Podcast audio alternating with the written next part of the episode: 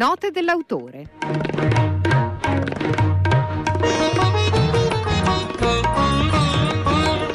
Bentornato Piff a Radio Popolare. Grazie. Questa volta con un libro, un libro che comunque già i nostri ascoltatori conoscono perché è uscito già da un po' di tempo, però è ancora sulla cresta dell'onda e poi ci va di parlarne. Che Dio perdona a tutti, un titolo che in qualche modo poi racchiude il senso di questo libro, però prima volevo chiederti perché hai deciso di scrivere un romanzo.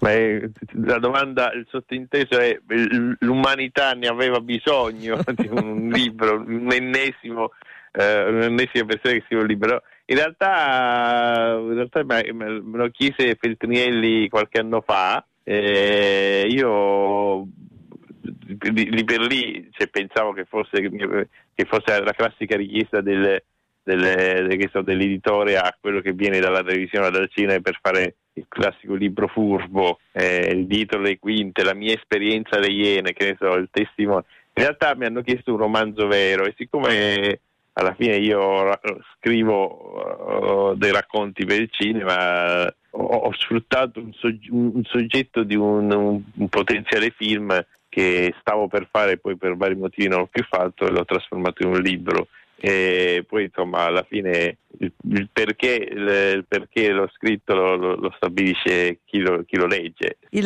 il protagonista sì. si chiama ancora Arturo, come i tuoi protagonisti dei film, sì. un po' un alter ego questo Arturo. Sì. E c'è ancora una Flora. E in copertina c'è Arturo con un cannolo sulle spalle, perché un po' parte tutto da lì.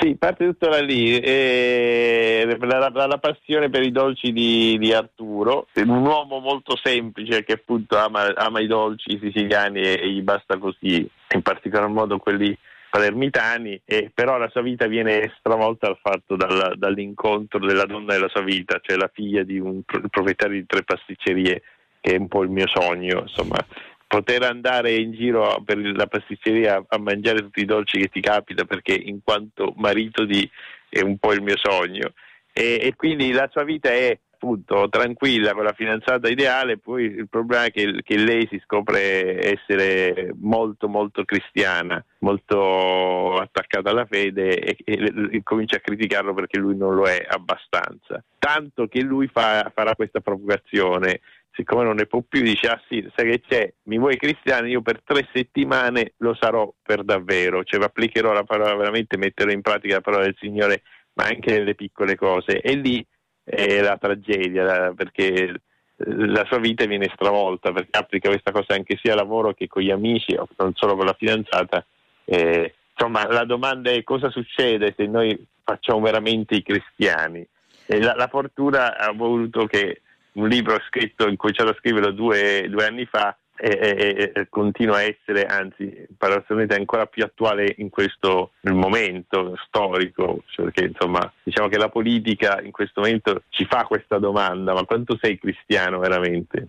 Sì, tra l'altro, beh, vabbè, sicuramente nel libro questa parte è molto divertente. Tu dici giustamente tragica perché viene sempre da dire basta, fermati, sei pazzo, non vedi cosa stai combinando, però fa veramente ridere. E in effetti quello che tu smascheri è quell'ipocrisia mm, che vabbè, in Italia poi in maggior modo, ma in tutti i paesi molto cattolici è seguita.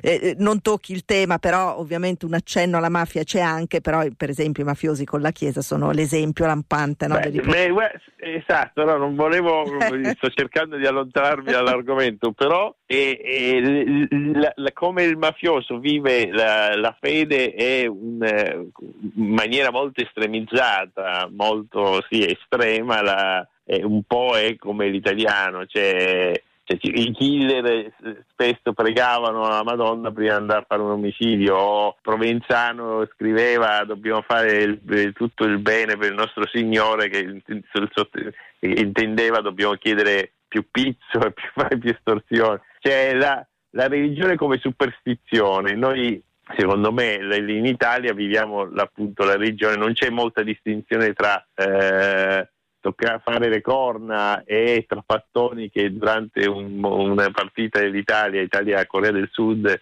eh, bagnava la sua panchina con l'acqua benedetta della Madonna regalata dalla sorella che credo sia suora. Cioè, è, è, è una fede facile.